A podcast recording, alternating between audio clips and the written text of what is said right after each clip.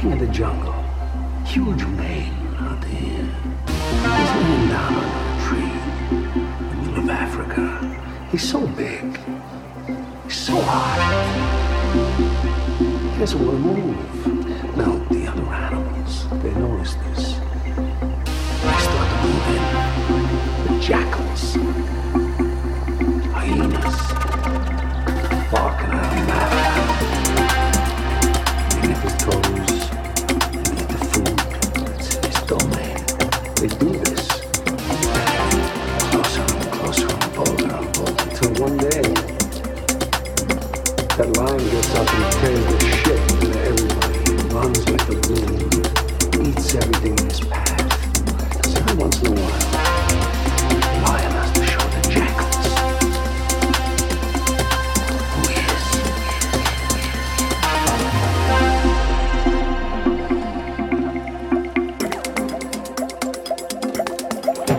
is. Well.